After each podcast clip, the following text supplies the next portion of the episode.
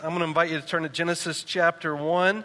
We're just going to do a, a skim of where we've been the last uh, seven weeks together. This is the seventh week on the topic of believe. We've discussed really the foundations of what Christianity is about. And so this will give us a summation of that passage of Scripture and, and our understanding of biblical truth as it comes forth in the book of Genesis.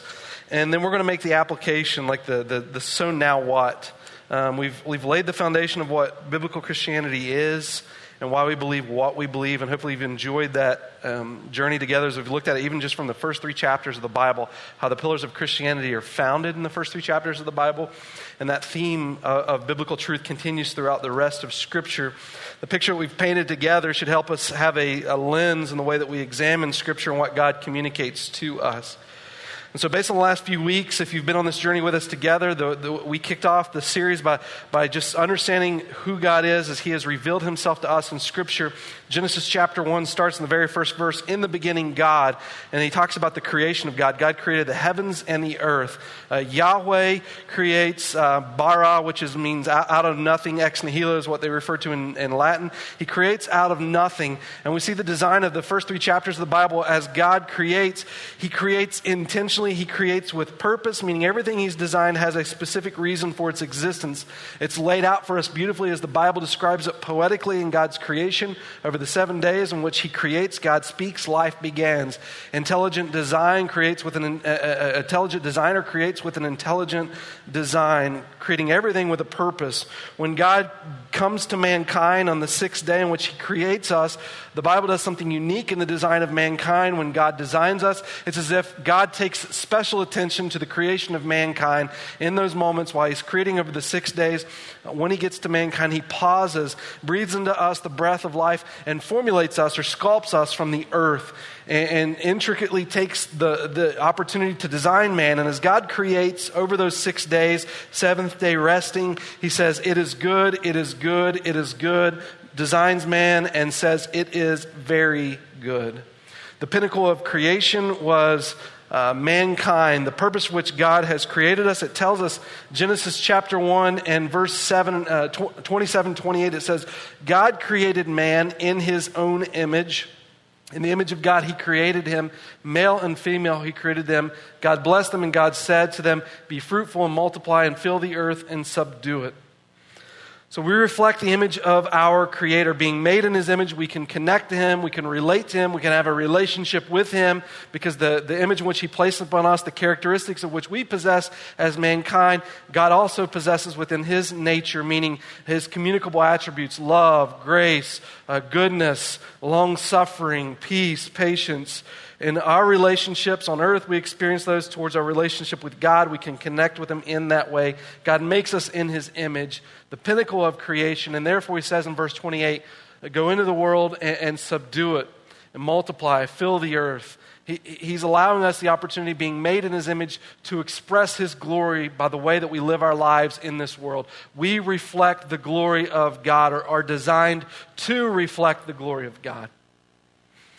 Genesis chapter 3, verse 1, as God creates us in his image for relationship, we find Genesis chapter 3, the introduction of Eve with the serpent, the dialogue that takes place with the serpent.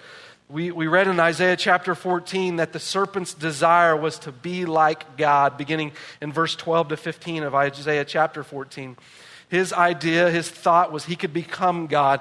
And so, therefore, he's cast from heaven and in the Garden of Eden shares that same lie with Adam and Eve.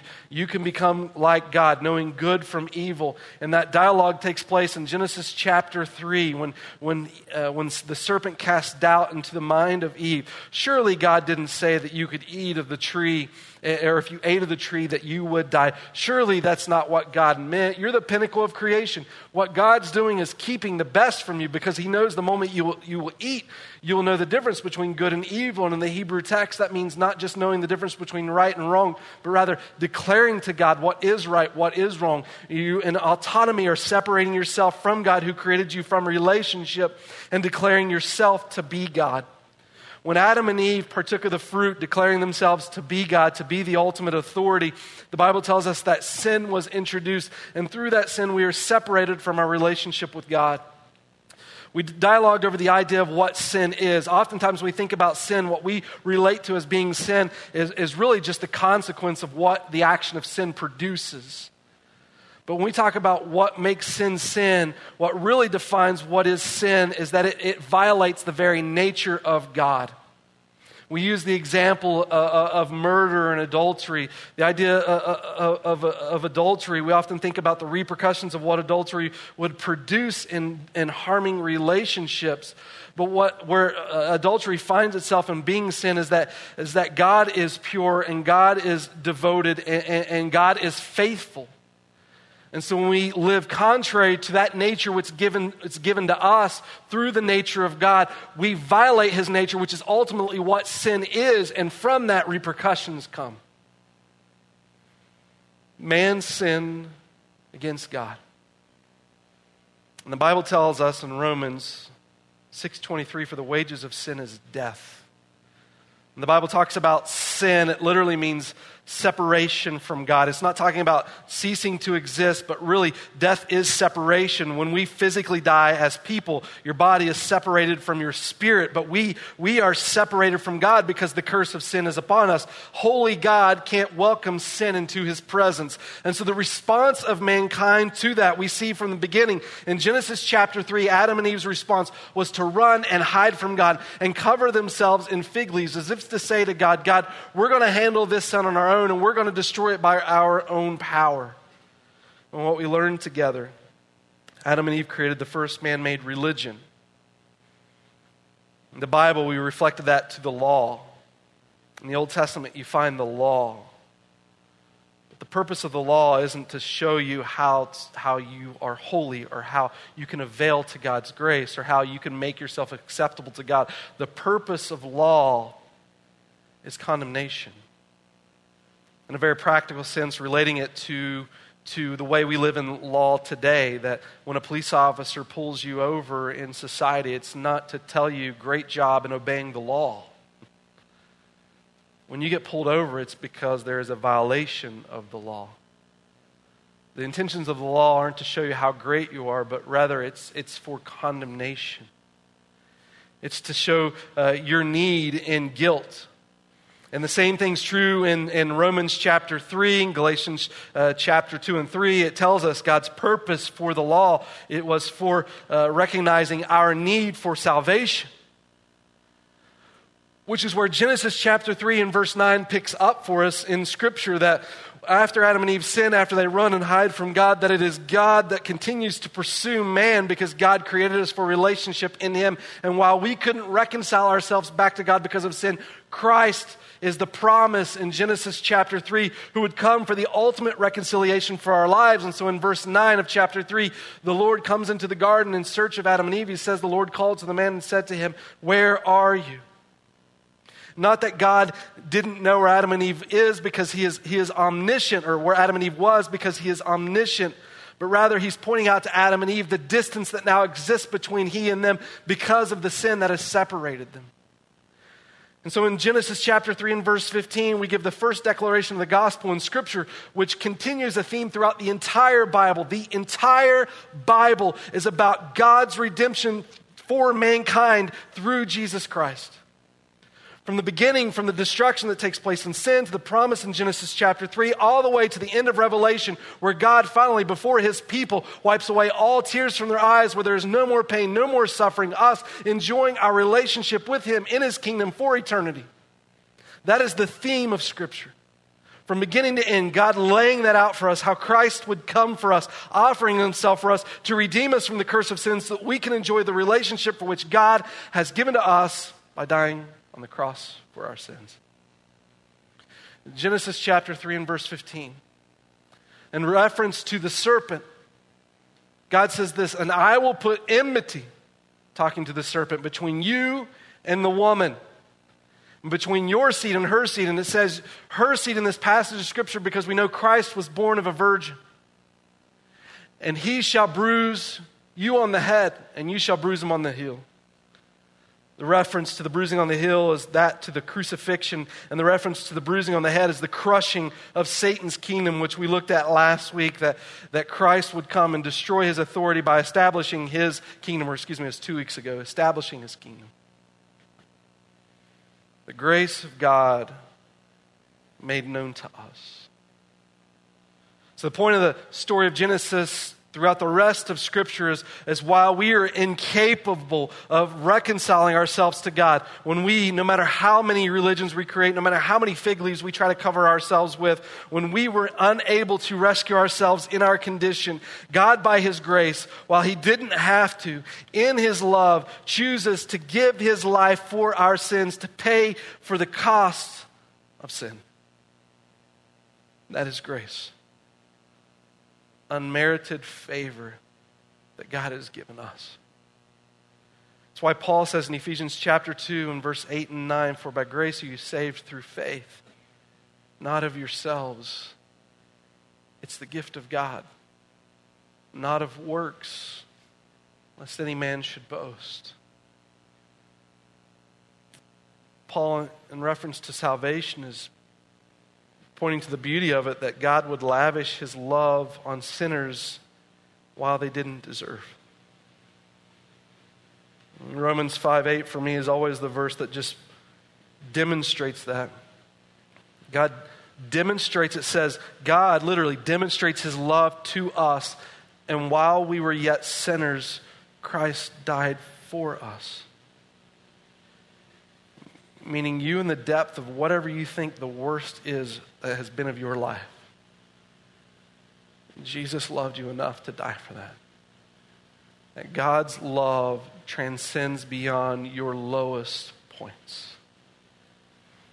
And that is His grace. Oftentimes, of Christianity, when we demonstrate the magnitude of God's grace, and the question then becomes then why do anything, right? Why, why live your life for God then if Jesus just pays for it all? Let's, let's, just, let's, let's just live like hell because Christ paid for it by His grace. He, he's, he's paid the expense of the cross, so it doesn't matter what you do. And people, people don't understand why, why you would choose to live for God then if, if Jesus pays it all. I mean, what's the point if you don't merit favor from God by, by earning His love? And that's the, the question they pose as if to suggest that the entire point that we gather here for on Sunday is just say, Thank you, Jesus. Now let's all go out and live however we want, right? Yeah, that's our point. We gather together for nothing. we just aimlessly do what we want at this point. Paul even posed that question in, in, in, Romans chapter 6. When, when you get an understanding of God's grace, that's, that's where Romans chapter 6, remember I just quoted 5. God demonstrates his love to us, and while we were yet sinners, Christ died for us. That's Romans 5, verse 8. And then in chapter 6, now if you're getting the picture of his grace, really what his grace has done for you, Paul then poses the question at the beginning of the chapter What shall we say then? Are we, continue, uh, are we to continue in sin so that grace may increase? Like, let's, let's, what about this idea? Let's go out and live as sinfully as we can just to show how much Jesus' death really covers our sinfulness. And Paul in Romans 6 just walks through the answer to that question, but he, he begins with this. He says, May it never be. How shall we who died to sin live in it? Or do you not know that all of, all of us who have been baptized into Christ Jesus have been baptized into his death? Paul's pointing back to the identity that we had before Jesus and the identity that you have now that you're in Jesus. As if he's saying in this verse, why would you do that? Why would you choose to live in sin? Do you remember the kind of person you were before Christ? You couldn't rescue yourself. You were condemned. But Jesus rescued you from the kingdom of darkness, from the prince of the power of the air, from the ruler of this world. That's Satan. And he brought you into his kingdom. You've been baptized into Christ. That means immersed into Jesus. Your identity now is his identity. Your kingdom now is his kingdom. And Paul goes on and argues that it's, it, you've been bought with a price by the precious blood of the Lamb. You consider the magnitude of that sacrifice. What the Bible refers to that when, when Jesus paid his life for us is this is, this is a covenantal relationship, a covenantal love when we begin to get a picture or understanding of what it means to live in covenant with God, it helps us understand that, that what we are to do is, is not, not to go live in sin so that His grace may be abounding and we can brag about the extent of God's grace, but rather reciprocate in the relationship of covenantal love or covenantal relationship. Let me explain a little bit of, of just when we use the word covenantal relationship, what that means in Scripture, because when it comes to Christianity, um, in our society today, we, we live and operate often in, in contractual relationships or, or contractual uh, connections. But covenantal relationship, covenantal love, it runs deeper than just uh, a contractual relationship. And let me, let me give a, a backdrop to understanding the difference between covenantal relationship, which is what Jesus did for us, and contractual relationship, which I believe is what religion is about covenantal relationship, Genesis chapter 3, verse 15. It's going to be, it's promised in Christ in which he would give his life for us. That theme continues throughout Scripture. In fact, the reason we refer to the Bible as Old and New Testament, it's really Old and New Covenant. Genesis, or Jeremiah chapter 31, verse 31 to 34. We, we've looked at that together a couple times throughout the series, what it means uh, that, that the Bible tells us in Jeremiah 31, 31 that Christ is coming to establish a new covenant, which is the same promise he gave in Genesis 3. The idea of that covenant continues throughout the rest of the Bible. It's quoted in, in Hebrews 8, Hebrews 10, that same passage in Jeremiah 31. But the idea of covenant, when we begin to grab the understanding of what covenant means, it, it really, it really starts to, to add uh, and, and, condense itself um, and, and paint itself in such a beautiful way in Genesis chapter 15 with Abraham. Genesis chapter 15, Abraham's at a place where he's doubting. He's later in, in years. Genesis, end of chapter 11, God calls Abraham's family uh, out of the land of the Chaldeans in Iraq into the promised land in Canaan. And he tells them in Genesis chapter 12, Genesis chapter 15, Genesis chapter 17 that through him all nations of the world would be blessed. Even in Genesis chapter 18, I think in verse 18, through Abraham all the nations of the world would be blessed. When you get to Genesis chapter 15, though, there's an important picture that takes place because at the beginning of this chapter, Abraham's doubting, like, God, are you really going to do this?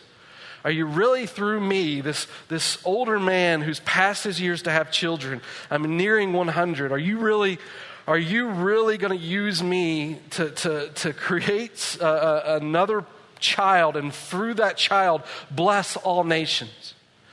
God's identifying through Abraham, that's where Jesus would come. Through the people of Israel that would begin with Abraham, that's where Jesus would come. And so he's starting Genesis 15. God, are you really going to do that? And God tells Abraham, I'm going to do it so much so that you're not even going to be able to, to, to, count the number of people that are blessed through you, the number of people that come through you. Look at the stars of the sky, more numerous than the stars of the sky. That's how many people will be blessed through, through what I want to do through you, through the covenant that's going to come through you.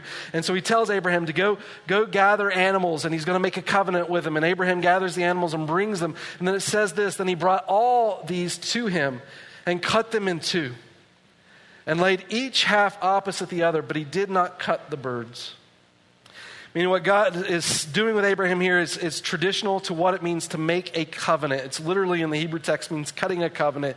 Abraham kills an animal, he lays either animal on either side, and when they would make a covenant, two people would, would pass through the middle of this animal that was cut in two, saying, If we don't uphold the obligations to this covenant, that, that may what happened to the, these animals happen to us. This is sacred, this is important, this is life. And so Abraham cuts these animals in two and wants to uh, pass through them as the tradition is. And in verse 11, the birds of the prey came down upon the carcasses, and Abraham drove them away. Now, when the sun was going down, a deep sleep fell upon Abram or Abraham. And behold, terror and great darkness fell upon him. It came about when the sun had set And it was very dark, and behold, there appeared a smoking oven and a flaming torch which passed between these pieces. On that day, the Lord made a covenant with Abraham. When the story, as Abraham lays these animals aside, the Bible tells us that God calls a deep sleep to fall on Abraham. While Abraham is asleep, a representation that is God, which is, which is a, smoking oven, a flaming torch passed between these pieces. This is, this is the same manifestation that God used for Israel as he's leading them through uh, the wilderness, wandering through the wilderness under Moses as they came out of Egypt. A flame by night, this cloud by day. And what it's saying in this passage is the presence of God makes this covenant with Abraham, but God doesn't require Abraham to make this covenant with him. It's on the Lord. It's a picture of His grace again. The coming of Jesus. It's, it's not by your merit. And the gift of eternal life. It's not by what you've earned. But rather, while we are sinners, Christ died for us. In the picture of Abraham, Abraham's not passing through this covenant because God wants to demonstrate that it's by his grace that he is offering this to us. And so it's important to understand the difference between what it is to live in a covenant relationship and a contractual relationship. In our contractual society, we make contracts to obligate us. And you think anything that you do these days, you sign your name here or you click yes here if you agree with the terms, is all based on, uh, on contract. The, the idea of contract is that when you fail in the contract, therefore you, you, you must pay to make restitution for the failure for the contract that you agreed to uphold. But in a relationship that understands covenant, when you fail, there is forgiveness. In a contractual relationship, we seek people to get. We look at people as a means for our own self. But in a covenantal relationship, we seek to give. Covenantal love recognizes that people will fail and we serve for their benefit contractual law, uh, relationship, if people fail, they must make amends. In a contractual relationship, and even if you bring this into marriage relationship, if, if it's just a contractual binding to you, you see the other person as the one that is intended to make you happy. Their obligation is to your happiness, but in covenantal relationship, you see that relationship as an opportunity to get beneath the person, to serve them, so that they may become who they are called to be before the Lord. And in that covenantal relationship in Christ, Christ gives of his life, not contractually because he wasn't obligated to, but covenantally. He, he serves for us to the point of death so that in him we might experience the newness of life. In that we find the health of the relationship for which we were created in Christ. See, ultimately, in contractual relationships, when both people seek the other person just to make themselves happy, what often happens in those relationships is when they, when, when they fail, you certainly aren't happy, but often, and, and only you look at that relationship for the purpose of making you happy, you, you find yourself very self, self-focused in that, and ultimately neither person ends up happy in that party because they're all about trying to get what they can from the other individual but in a covenantal relationship. When you serve to the blessing of each other, to see the other person becoming the person for which God has created them to be. Both people are blessed in that relationship. Covenantal love goes beyond contractual love because contractual love only holds you to an obligation, but covenantal love is about serving beneath them even in failure. You think, in a, in a, in a basic sense, when you make a, a, phone call to a doctor's office and you want to go in for an appointment, if you don't show up for that appointment, the doctor, to them, they just move on to the next patient. Why? Because it's a, a contractual agreement that you have established. And so they have no need to then call and say, hey, you missed your appointment. Are you doing okay? Where were you? But, but covenantal love in that sense, because it's not contractual, because the interest is for the benefit of the other person, when the obligation is held, you continue to seek after them, to, to encourage them wherever they are in their lives whatever we need. So co- covenantal love runs deeper than just contractual love because it's, uh, it's thought is for the well being of the other person. That is what Jesus establishes with us.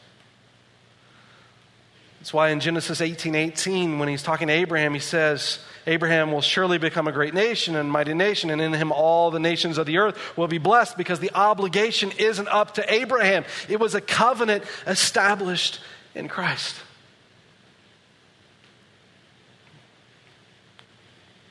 And it's in that relationship. When in your weakness, God still pursues you. And in your sin, God still pursues you. Because God is seeking you. And for the reason He has created you, which is in relationship with Him, and in that relationship, the best which God has created you is found. It's when you experience that love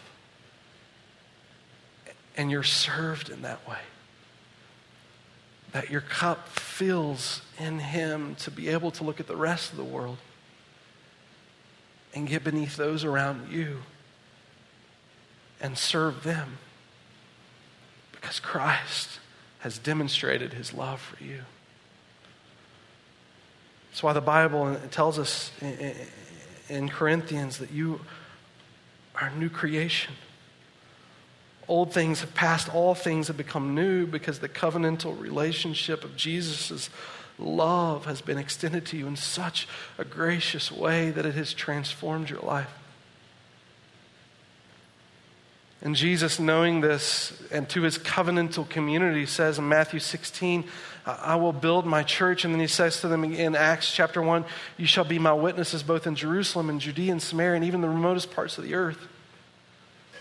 This, this covenantal love is to be, to be declared and shared and emulated in his people because that, that love that Christ ha- has given to us builds us up in such a way that we're able to serve those around us because we have been served by such a glorious King.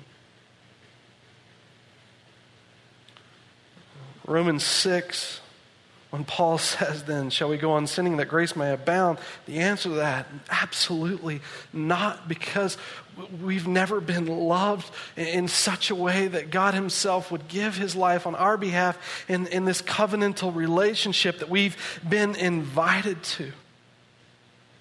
See, for a Christian to ask the question, how, how close can we live to the edge? How close can we walk the line of sin with, with, without getting in trouble with God? If, if you're even beginning to ask that question, it's, it's such an unhealthy question that's so far, so far removed from the relationship which God has called you to because the question shouldn't be, how close to the edge can I live my life? But rather, how close can I get to Christ to enjoy that relationship in Him for which He has lavished His love on me?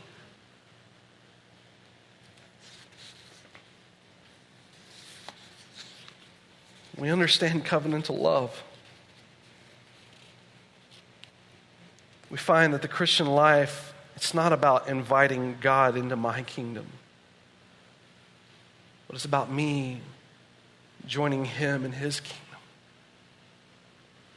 to connect with such a king that has extended his love in such a, a, a, glorious way. And if you think about this for a minute, this covenantal love invites us into relationship at a, at a, depth, quite, uh, at a depth, quite frankly, you, you've never experienced in any other relationship because no one has ever loved you the way that Jesus has loved you.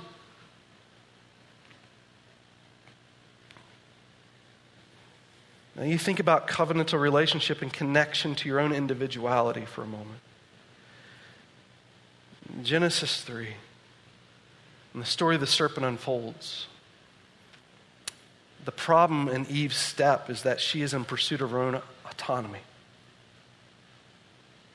So God, Yahweh, is the only being that finds the purpose of existence in himself. Everything else created finds the purpose for their existence outside of themselves. Yet in the garden, in Genesis, when Eve is having a conversation with the serpent, she's, she's developing her identity separate from God in her own autonomy. Which the serpent says, Surely, surely you won't die. When you partake of the fruit, the only reason God doesn't want you to have it is because you're going to become like Him in knowing good from evil. And the serpent waits until Eve is by herself in her own autonomy to share about this autonomy that you, you will become like God and you will declare what's right and wrong. And in that, sin is born. But you know, when you consider the covenantal relationship as ex- explained throughout the rest of the Bible, what God calls us for in relationship, oftentimes when we read the word you uh, in Scripture, we just think about ourselves. But when the Bible really refers to the word you, generally, most of the time, or a lot of the time, it's an expression to the entire body of Jesus or of Christ. In Genesis, or Jeremiah chapter 30, it says this You shall be my people, plurality. All of you will be my people, and I will be your God. In Romans chapter 12, one of the most famous verses I think Christians often quote, it says, I urge you, brothers, by the mercy of God, that you present your bodies as a living sacrifice, acceptable to God, which is your spiritual uh, service of worship. When it's talking about you giving your life to God in Romans chapter 12, look at it's talking in the plurality of who we are as a body. You, brethren, you in the plurality, this covenantal community in service to one another for the glory of God. In 1 Corinthians 3:16, you are the temple of God. This idea of you again is plural. You all are the temple of God. In Ephesians chapter 2 and verse 22, you also are being built together into a dwelling of God in the Spirit. It's all of us together. It's not this individual identity, but it's what God is working in in our midst as a group called to Him. Saying this covenantal community, it's not about the individual, but about the entire community that's described as the body of Christ. What we become in Jesus, we become together. And God, as his body, as Jesus has, has emulated for us this covenantal, sacrificial life for our benefit, God's calling to his people and being a light to this world is that his covenantal community would then demonstrate that love that Jesus has demonstrated to us by the way that we serve one another. It is foreign to the idea that you live your Christian life by yourself. That if you understand what Jesus has done for you, the, the pursuit of your life would be to think about other people and how you could use what God has given to you to serve them for the benefit of the body that God has called us to be collectively. What we become, we become together. It's even to go so far as to say just simply saying you belong to Jesus, yet doing nothing about it, begs the question do you belong to Jesus? Because those that enter into that covenantal community want to display the covenantal love of Christ. I recognize in saying that that at some points in our lives, religiously or not, somewhere at some point we may have been burned. Maybe we've stuck our head out and, and we got into groups and, and we've been, been mistreated or things didn't go the way that we wanted to. But can I tell you that if you live Christian life in autonomy, Satan still wins. The Bible tells us in Ephesians chapter 2, 8 and 9, by grace you're saved through faith, not of yourselves, it's the gift of God, but in 10, you're created in Christ Jesus for good works. And now what Jesus has done in you, he wants to reflect the beauty of that in this world. That more than anything, what Satan would desire to do is, is, regardless if you belong to Jesus or not, is just to stop the living of that Christian community in, in your life to make you so individualistic that you don't see how you can bless the world through what Christ has done in you. Hebrews, the book of Hebrews, I think, fights against that thought. That in our sinful nature, we, we, we want to seclude ourselves and we want to isolate ourselves. But in Hebrews 3.13, it says this, But encourage one another day after day, as long as it's still called today, so that none of you will be hardened by the deceitfulness of sin. Now, what this verse isn't saying is now go freak out about not sinning, okay? like, the, the point of this passage isn't so you walk around and just be like, oh, that's a sin, no. Oh, that's a sin, no. Oh, that's a sin, no. But rather, the point of this passage is simply to say, what God's interested in is who you're becoming. God's called you for a relationship in Him. The Christian life isn't about avoiding sin. It's not about asking the question, how close can you get to the boundary before God considers it wrong? But rather, the question is, how can you get closer to the covenantal love in which Jesus has expressed towards you? Every day, how can you experience this? And the point of this passage is to say sometimes when we live in our own little bubble, in our own little world, we become blind to the things that are, that are separating us in our relationship with God. But it's when you live that out in community that people can encourage you and call you out and, and hold you accountable and lift you up and build you up so that you can continue to pursue that for which Christ has, has created you. Hebrews 10, the thought continues on, but let us hold fast the confession of our hope without wavering. For he who has promised is faithful, and let us consider how to stimulate one another to love and good deeds, not forsaking our own assembling together as the habit is of some, but encouraging one another. Look, we're not here because it's an obligation. We're here because this is the place where the extent of God's love is magnified. The church proclaims not contractual love at obligation, but covenantal love in Christ. This is the place where that is proclaimed in the world. This is the place where people can come together and finally, for the first time in their lives, maybe even experience what love truly is. That it's not something that's merited, but in, in, in essence, it's extended to you. Not because of you, because of the goodness of your God. One of the reasons that we want to end with this in the Believe series together is because for the first six weeks, we, we, laid the foundation of what Christianity is and validated why it's, it's good to believe in the truth of what Christianity is. So that with comfort and security, you could see the foundation of your God, so that when you put this kind of trust in God, you know He's dependable. That we in that not forsaking the beauty of what Christ has done, but, but earnestly seeking to gather together, holding the confession of our hope without wavering because of the extent of God's love.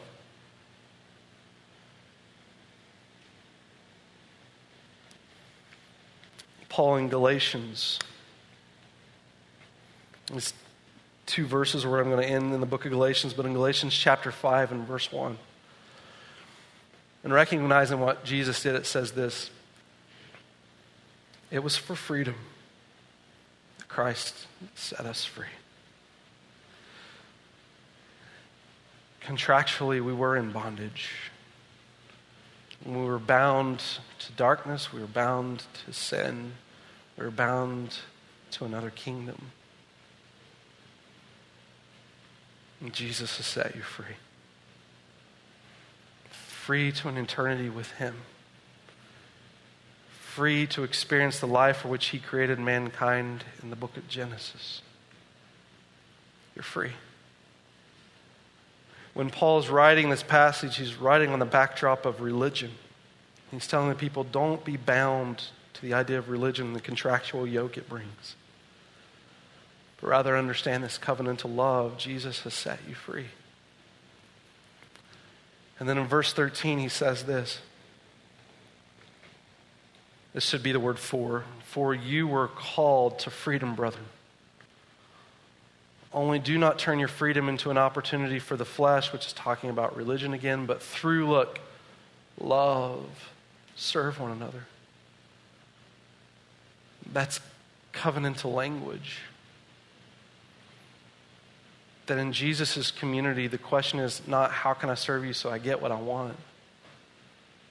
But how can I serve you so that we together can become who God has called us to be? Can I tell you one of the draining things in church community is when we don't understand covenantal love over contractual love, or covenantal relationship over contractual relationship. Because the idea will become, well, I come to church on Sunday because I, I owe God this favor and I did my favor so God would be happy with me. That's contractual. Or you walk in the building, you see people as their job is to serve you, to fill you up, but you never see the idea of God's covenantal love and how you can engage in community to love them the way that Jesus has loved you and they the same. And it becomes draining. Because what happens in an environment like that is there are people that will get covenantal love and they will give and they will give and they will give, but it's never reciprocated.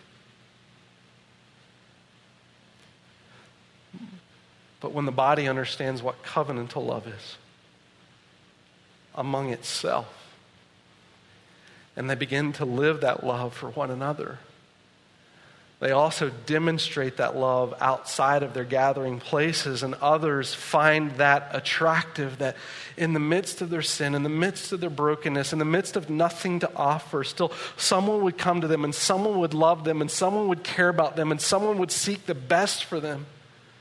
And why would you do that? It's not because you're obligated but it's because you've been loved in such a way that this love has set you free. And therefore, in verse 13, you were called to freedom, brethren. Then do not turn your freedom into opportunity for, for the flesh, but through love serve one another. That's one of the most attractive things I think about, about soldiers in, in service who give their lives for other people putting their lives on the line. They, they, they are put in positions to rescue someone from a circumstance. They're laying their lives down for the benefit of another.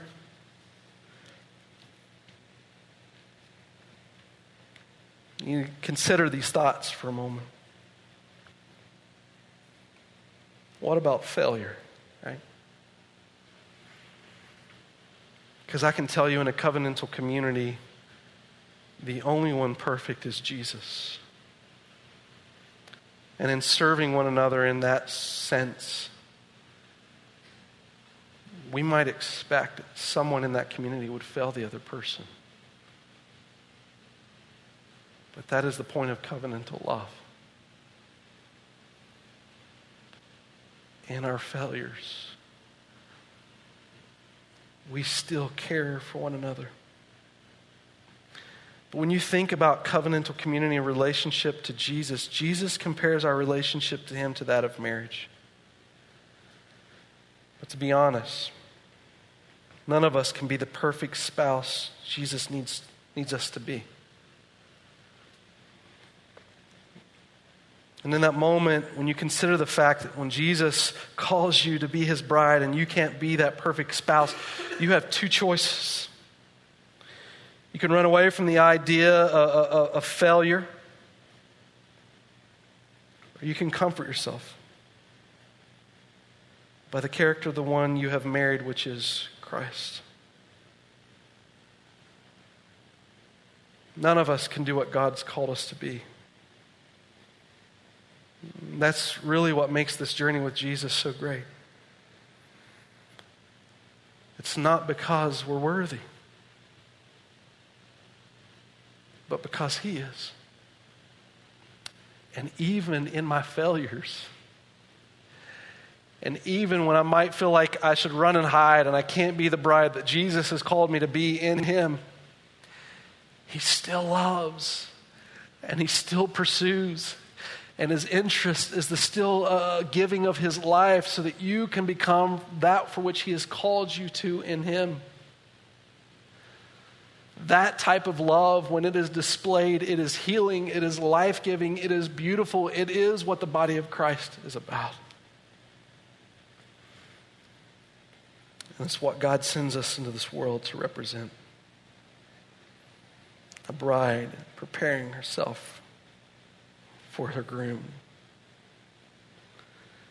Us this morning, his body, believers, we should understand better than anyone that the reason Christ has come for us is to set us free.